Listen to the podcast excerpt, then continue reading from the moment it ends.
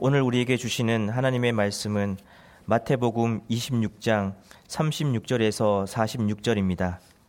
이에 예수께서 제자들과 함께 겟셋마네라 하는 곳에 이르러 제자들에게 이르시되 내가 저기 가서 기도할 동안에 너희는 여기 앉아 있으라 하시고 베드로와 세베대의 두 아들을 데리고 가실새 고민하고 슬퍼하사 이에 말씀하시되 내 마음이 매우 고민하여 죽게 되었으니 너희는 여기 머물러 나와 함께 깨어 있으라 하시고 조금 나아가사 얼굴을 땅에 대시고 엎드려 기도하여 이르시되 내 아버지여 만일 할만하시거든 이 잔을 내게서 지나가게 하옵소서. 그러나 나의 원대로 마시옵고 아버지의 원대로 하옵소서 하시고 제자들에게 오사 그 자는 것을 보시고 베드로에게 말씀하시되 너희가 나와 함께 한 시간도 이렇게 깨어 있을 수 없더냐 시험에 들지 않게 깨어 기도하라. 마음에는 원이로되 육신이 약하도다 하시고 다시 두 번째 나아가 기도하여 이르시되 내 아버지여 만일 내가 마시지 않고는 이 잔이 내게서 지나갈 수 없거든 아버지의 원대로 되기를 원하나이다 하시고 다시 오사 보신즉 그들이 자니 이는 그들의 눈이 피곤함 일러라. 또 그들을 두시고 나아가 세 번째 같은 말씀으로 기도하신 후 이에 제자들에게 오사 이르시되 이제는 자고 쉬라 보라 때가 가까이 왔으니 인자가 죄인의 손에 손에 팔리느니라 일어나라 함께 가자 보라 나를 파는 자가 가까이 왔느니라 아멘. 사도행전 10장에 등장하는 로마 백부장 고넬료는 하나님을 잘 경배하고 섬기는 경건한 사람이자 하나님을 경외하는 사람이었습니다. 사도행전 10장 2절을 보면 고넬료는 항상 기도하더니라고 기록되어 있습니다. 항상 하나님께 기도하던 고넬료에게 어느 날 기도 시간에 천사가 고넬료에게 나타났습니다. 천사가 고넬료에게 말하기를 내 기도와 구제가 하나님 앞에 상달되어 기록하신 바가 되었으니라고 했습니다. 고넬료의 기도는 하나님 앞에 상달되는 기도였습니다. 고넬료의 기도가 허공으로 사라지지 않고 하나님께로 올라갔다는 것은 고넬료의 기도가 하나님으로부터 받으심을 당했다는 것입니다. 그리고 고넬료의 기도가 하나님께 기억하신 바가 되었다는 것은 고넬료의 기도가 하나님의 마음에 흡족했음을 의미합니다. 하나님의 마음에 맞는 흡족한 기도를 고넬료가 드렸습니다. 도대체 고넬료가 하나님께 어떤 기도를 드렸기에 그 기도가 하나님 앞에 상달되어 기억하신 바가 되었겠습니까? 그 답을 예수님의 겟세만의 기도를 통해 생각해 보고자 합니다. 게세만에는 올리브 우리말로 감남나무가 많은 곳으로 감남원 또는 감남산이라고 불리는 지명입니다. 게세만의 문자적인 뜻은 기름 짜는 틀입니다. 그 이름의 뜻과 별칭에서 알 수 있듯이 자체 생산되는 올리브 기름을 짜는 장소로 알려졌습니다. 게세마네는 예루살렘 성 동쪽에서 가까운 거리에 위치했습니다. 예수님 공생의 예루살렘 성전은 예루살렘 성내 동편에 붙어 있었습니다. 성경에 언급된 성전 미문이라는 곳이 지금은 황금문이라고 불리고 있는데 이 문에서 게세만의 정상까지 직선거리는 약 1km 정도 되지만 예수님께서 기도하셨던 장소로 알려진 곳까지는 약 300m도 채 되지 않습니다. 걸어서 가는데 걸리는 시간이 10에서 15분 정도라고 합니다.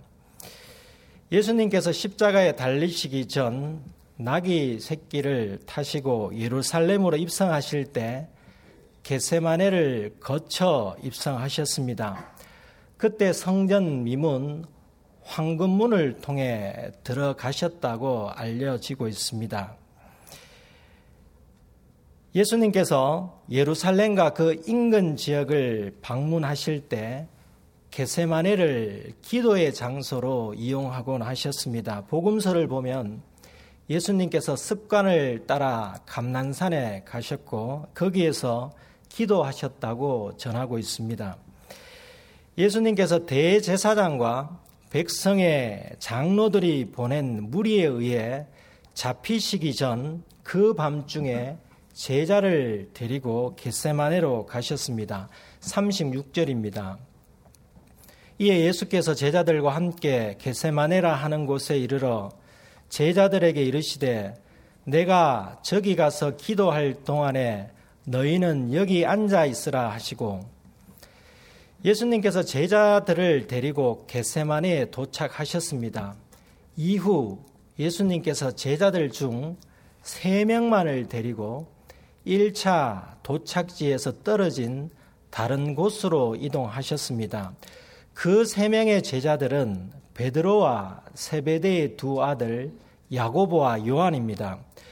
복음서에 기록된 전개 내용을 보면 예수님의 겟세만의 기도 행보에는 여러 가지 의도를 알 수 있습니다만 그 중에 하나는 제자들에게 기도의 본을 보여주시고 기도를 어떻게 하는지를 가르쳐 주시려는 의도가 있었습니다.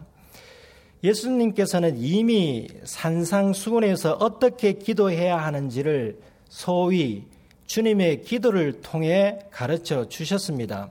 게세만의 기도 행보에서 특별한 점이 있다면 세 명의 제자들이 예수님의 기도 자세를 근거리에서 관찰하며 배울 수 있었다는 점입니다. 예수님의 게세만의 기도 행보에서 가장 중요한 일은 예수님께서 성부 하나님의 구원 계획을 이루기 위해 아버지께 간절히 기도하는 것이었습니다. 예수님께서는 사람이 많이 거주하고 있던 예루살렘 성에서 떨어진 한적한 곳에서 성부 하나님께 기도하고자 하셨습니다. 이때에 세 명의 제자들은 예수님의 평소와 다른 모습을 보았습니다. 37절을 보면 예수님께서 고민하고 슬퍼하셨습니다. 세 명의 제자들은 예수님의 고민하고 슬퍼하시는 모습을 보고 매우 놀랐을 것입니다. 이뿐이 아니었습니다.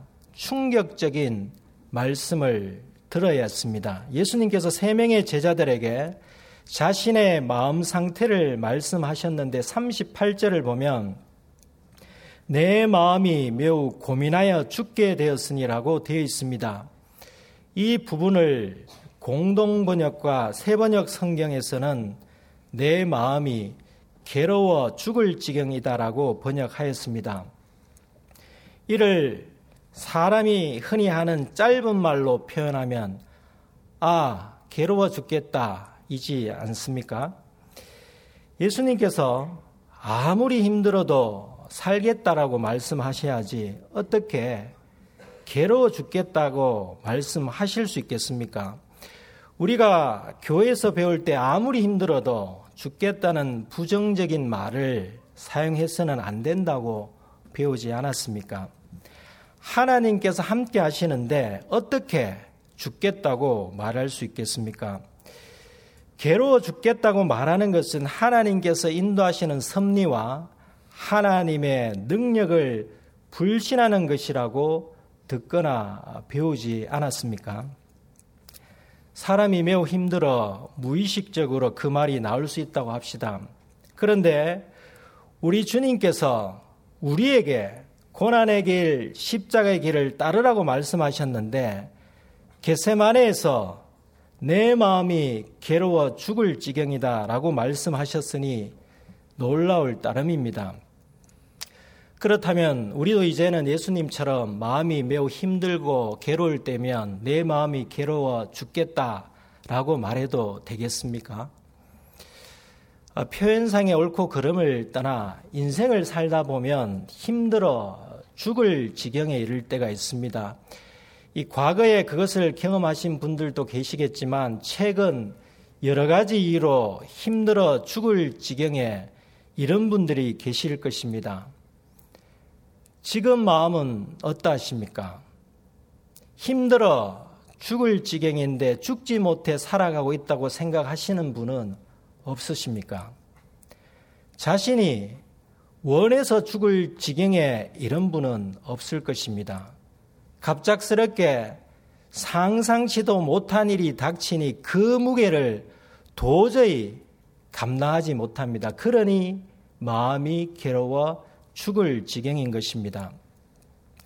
예수님께서는 왜 내 마음이 매우 고민하여 죽게 되었으니라고 말씀하셨겠습니까? 그것은 성부 하나님의 인간에 대한 구원 계획을 성취하기 위하여 예수님께서 친히 십자가에서 희생제물이 되어야 했기 때문입니다.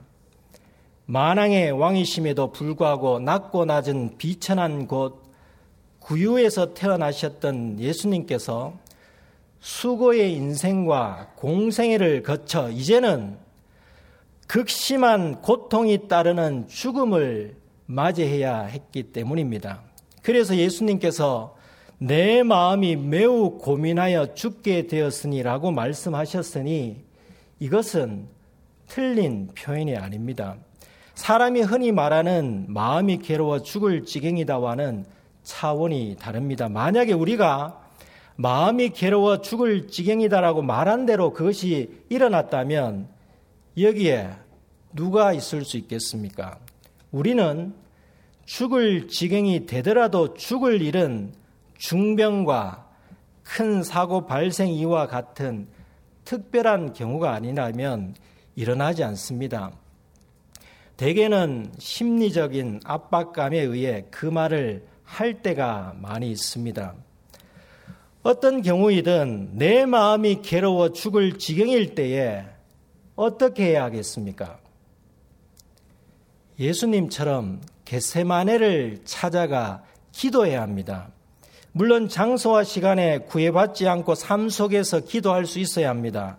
기쁠 때나 슬플 때나 매 순간 기도해야 합니다. 항상 기도하고 쉬지 말고 기도하는 것 가능합니다.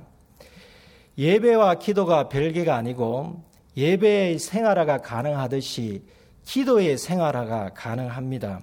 그런데 생활 속에서 기도하는 것 이외에 예수님께서 본을 보이신 것처럼 한적한 곳 사람의 방해를 받지 않는 곳에서 기도해야 합니다. 특히 내 마음이 괴로워 죽을 지경이라면 내 삶의 어느 한 공간에 게세마네를 찾아가 기도해야 합니다. 집에 있는 골방이나 교회에 있는 기도실이든 나의 게세마네를 찾아야 합니다. 현실적으로 게세마네 공간을 찾기 어려우시다면 대부분의 사람이 잠든 시간을 이용하시면 나의 게세마네를 찾을 수 있습니다. 새벽을 활용하시면 좋습니다. 요즘은 밤늦게까지 생활하는 문화 시대이기에 늦은 밤보다는 새벽이나 이른 아침에 겟세마네를 찾기가 더 수월합니다.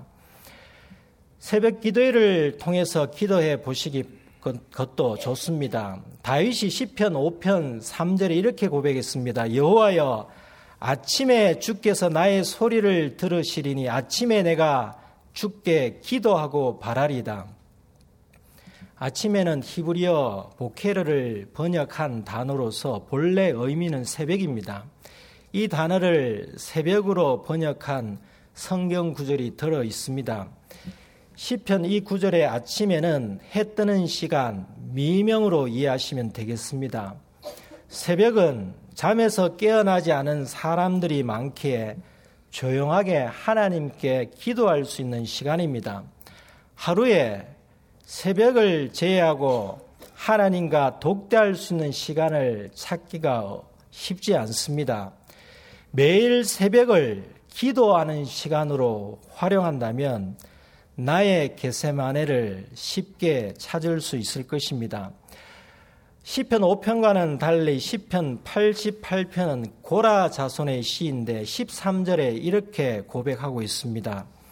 여호와여 오직 내가 주께 부르짖어 사오니 아침에 나의 기도가 주의 앞에 이르리다.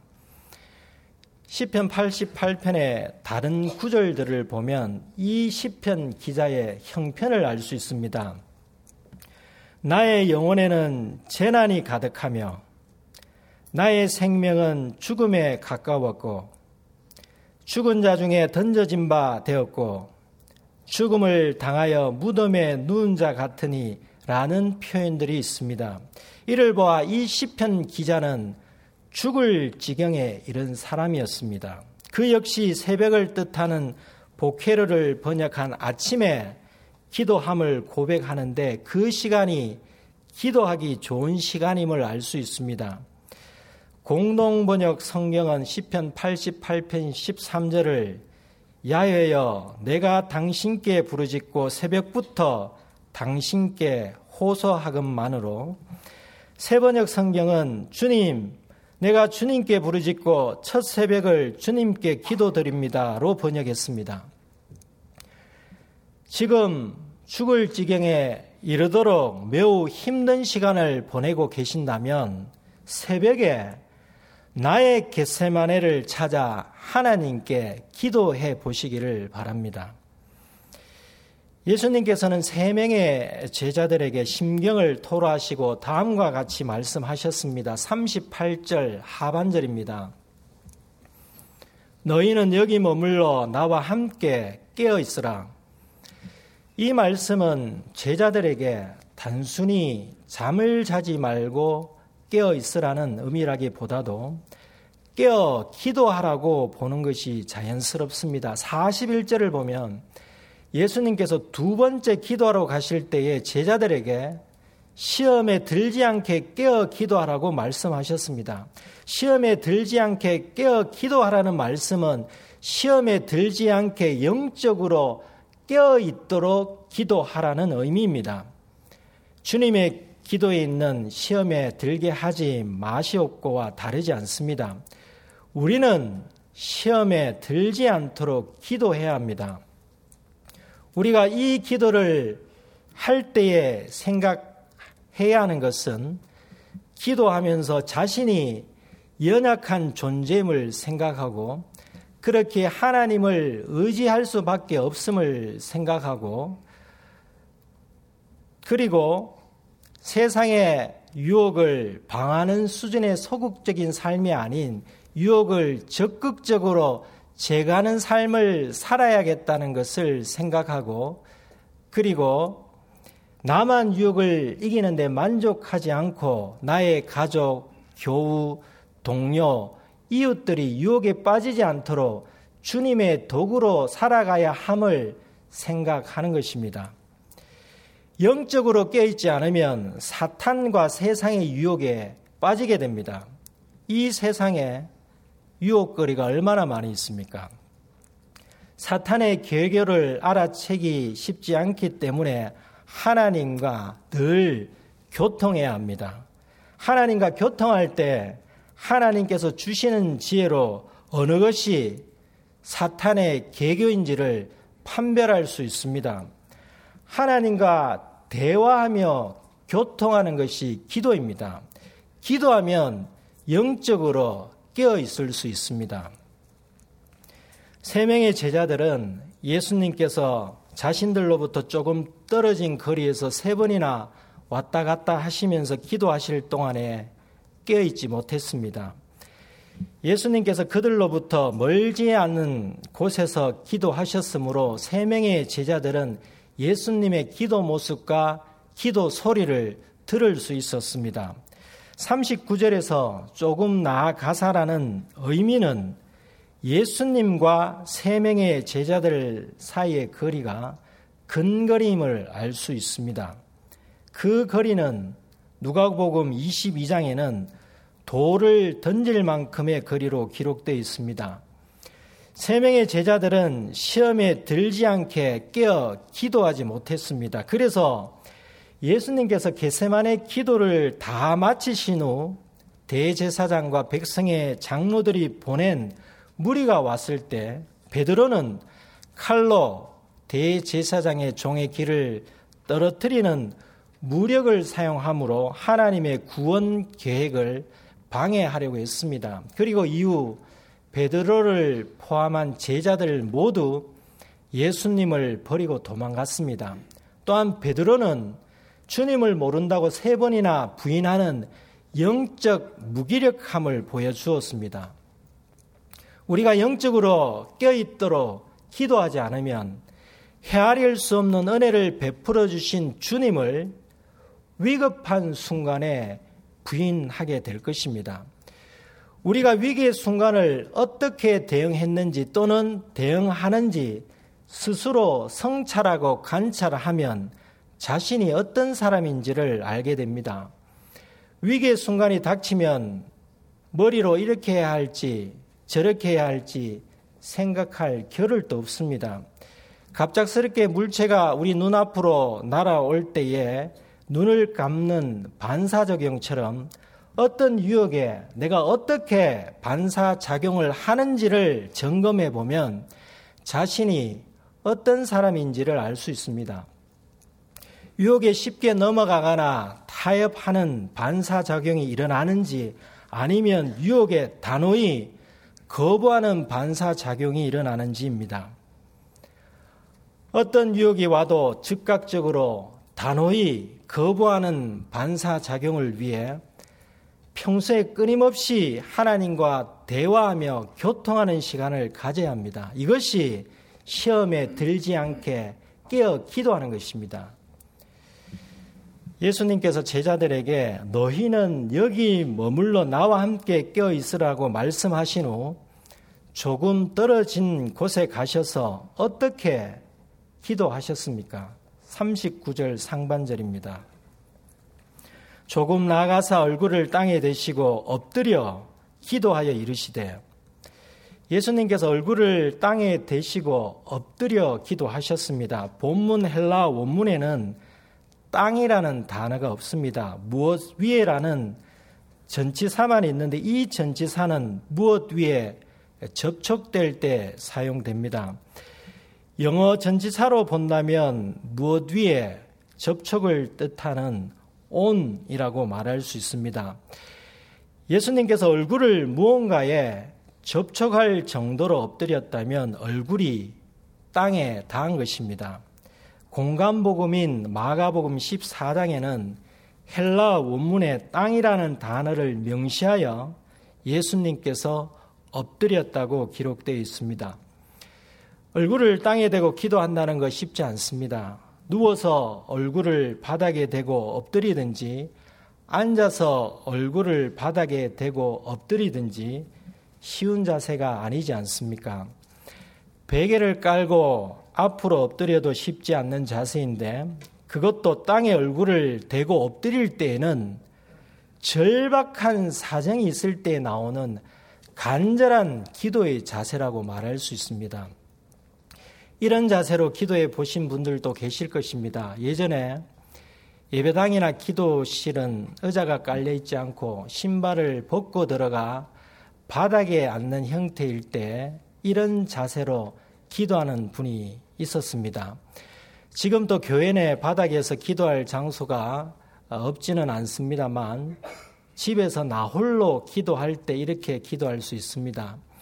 기도의 자세는 다양합니다. 서서 할 수 있고 의자에 앉아서 할 수 있고 바닥에 양반다리 자세로 할 수 있고 어, 바닥에 무릎을 꿇고 할 수 있고 바닥에 무릎을 꿇고 엎드려 할 수 있고 아니면 기도 보조 도구를 이용해 기도할 수 있습니다. 기회가 있을 때 얼굴을 땅에 대고 엎드려 기도해 보시기 바랍니다. 우리가 기도할 때에 자세보다 중요한 것은 마음이라는 것을 압니다. 그럼에도 예수님처럼 기도하는 자세를 가지고 기도하는 것이 필요합니다. 다만 기도의 자세만을 예수님을 따라하는 것이 아니라 기도의 내용을 예수님을 따라야 합니다. 예수님께서 게세만에서 어떤 기도를 하셨습니까? 39절 하반절입니다. 내 아버지여 만일 할만하시거든 이 잔을 내게서 지나가게 하옵소서 그러나 나의 원대로 마옵시고 아버지의 원대로 하옵소서 하시고 예수님의 두 번째 기도하신 내용이 42절입니다. 다시 두 번째 나아가 기도하여 이르시되 내 아버지여 만일 내가 마시지 않고는 이 잔이 내게서 지나갈 수 없거든 아버지의 원대로 되기를 원하나이다 하시고 예수님의 세 번째 기도하신 내용은 공간복음 어디에도 직접 인용문으로 기록되어 있지 않고 설명을 달았습니다. 44절입니다. 또 그들을 두시고 나아가 세 번째 같은 말씀으로 기도하신 후 복음서 기자가 예수님께서 세 번째도 같은 말씀으로 기도하셨다고 합니다. 그러니까 같은 말씀이라는 앞에 두 번의 기도와 같다는 것인데 그 앞에 두 번의 기도도 동일한 말씀임을 알 수 있습니다. 예수님의 기도는 인간적인 입장에서 생각할 때에 십자가의 고통의 죽음의 잔을 마시지 않고 그냥 지나가기를 원하셨습니다. 예수님은 성부 하나님의 죄인에 대한 구체적인 구원 계획을 알고 계셨습니다. 하지만 죽음의 고통을 앞두고 얼굴을 땅에 대시고 엎드려 하나님께 기도하셨습니다. 내 아버지여 만일 할만하시거든 이 잔을 내게서 지나가게 하옵소서. 예수님의 고뇌의 장면을 봅니다. 그런데 예수님의 기도가 여기에서 그치지 않았습니다. 그러나 나의 원대로 마시었고 아버지의 원대로 하옵소서. 아버지의 원대로 되기를 원하나이다. 우리의 기도가 항상 아버지의 원대로 되기를 원하는 기도여야 합니다. 내 생각을 강청하는 기도만 되어서는 안 됩니다. 아무리 얼굴을 땅에 대고 엎드려 기도한다고 한들 그 기도 내용이 아버지의 원대로가 아닌 내 원대로 하는 기도라면 그 기도는 하나님 앞에 상달되는 기도가 될 수 없습니다. 우리는 무엇을 위해 기도하고 있습니까? 다양한 문제를 두고 기도하실 것입니다. 요즘은 이 나라의 미래를 위해 걱정을 많이 합니다. 자유민주주의의 나라의 국민의 한 사람으로서 자신의 생각을 피력하거나 자신과 동일한 가치나 사상을 따르는 것은 정당합니다. 정치적으로 여당의 생각을 따를 수 있고 야당의 생각을 따를 수 있습니다. 여야를 떠나 보수일 수 있고 진보일 수 있고 아니면 중도일 수 있습니다. 그리고 소위 좌 또는 우에 속할 수 있습니다. 아니면 어느 곳에도 속하지 않으면서 자신이 옳다고 생각하는 것만을 지지하는 사람일 수도 있습니다. 그 어떤 것에 속해 있을지라도 나라를 위해 기도할 때는 예수님처럼 그러나 나의 원대로 마시었고 아버지 원대로 하옵소서라고 기도했으면 좋겠습니다. 우리는 이 땅을 살아가면서 두 나라의 통치를 받으며 살아가고 있습니다. 하나는 대한민국의 국민으로서 다른 하나는 하나님 나라의 백성으로서 살아가고 있습니다. 우리가 하나님의 자녀임을 믿고 자부한다면 하나님 나라의 통치가 대한민국에 임하고 확장되도록 기도하며 힘써야 합니다. 그렇게 되기 위해서 하나님의 정의, 공의가 이 땅에 실현될 수 있도록 하나님의 도구로 살아가야 합니다. 인간의 생각에는 절대적인 것이 없습니다. 절대적인 것은 하나님에게만 있습니다. 그러므로 내 생각이 절대적으로 옳다라는 생각을 버려야 합니다. 내 생각이 온전하지 않을 수 있다는 열린 생각을 할 때 기도 역시 처음에는 자신의 생각으로 기도하더라도 끝에는 그러나 나의 원대로 마옵시고 아버지 원대로 하옵소서라고 기도할 수 있습니다. 비단 정치 분야뿐만 아니라 경제와 외교와 교육과 문화 등 다양한 분야를 포함하여 나라를 위해 기도할 때도 마찬가지입니다.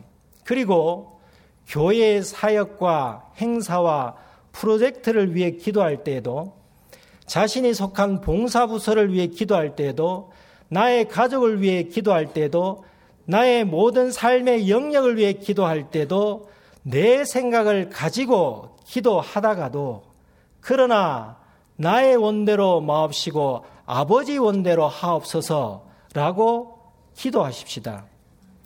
기도는 결국 하나님의 뜻을 찾고 깨닫는 시간입니다. 고넬료의 기도가 하나님 앞에 상달되어 기억하신 바가 된 이유는 예수님의 게세만의 기도를 통해 생각해 볼 때에 고넬료가 하나님의 원대로 기도했기 때문입니다. 고넬료가 어떤 자세로 기도했는지 모릅니다. 만약에 고넬료가 예수님처럼 얼굴을 땅에 대고 엎드려 기도했을지라도 하나님의 원대로 기도하지 않았더라면 그 기도는 바리새인의 기도가 되었을 것이고 하나님 앞에 상달되지 않았을 것입니다. 상달되다는 헬라를 번역한 단어이지만 이 단어에 해당하는 히브리어는 알라이고 여기에 파생된 분사형이 올라인데 번제를 뜻합니다. 기도는 하나님께 드리는 번제의 제사와 같아야 합니다. 제물에는 흠이 없어야 하며 정결해야 합니다. 이기심을 가지고 개인의 생각만을 고수하면 거룩한 제물이 될 수 없습니다. 하나님이 원대로 하는 기도, 거룩한 번제물을 드릴 때 그 기도의 번제로 피어나는 향기가 하나님 앞에 올라가는 것입니다. 하나님의 원대로 하는 기도가 하나님 앞에 상달되는 기도입니다. 이런 기도를 하나님께 드리고 싶지 않으십니까? 기도하겠습니다. 하나님 아버지, 주님의 개세만의 기도를 통해 어떻게 기도해야 하는지를 가르쳐 주셔서 감사드립니다. 저희는 조금만 힘들어도 죽겠다고 말할 때가 많았습니다. 감당할 수 없는 힘든 일을 만났을 때에는 좌절하며 그 자리에 주저앉아 울기만 했지 게세마네를 찾아 하나님께 기도하려고 하지 않았습니다. 어리석음을 용사여 주시옵소서. 앞으로 죽을 지경에 이르렀다고 생각이 될 때에는 예수님처럼 하나님과 독대할 수 있는 한적한 곳 게세마네를 찾아 기도하게 하시옵소서. 죽을 지경에 이르지 않고 평온할 때에도 게세마네를 찾아 기도하는 사람이 되게 하시고 기도할 때에 내 뜻이 아닌 하나님의 원대로 기도함으로 고넬료의 기도처럼 기도가 하나님 앞에 상달되어 기억하신 바가 되게 하시옵소서. 100주년 기념 교회가 하나님의 원대로 기도하며 함께 지어져 가게 하시옵소서. 예수님의 이름으로 기도드립니다. 아멘.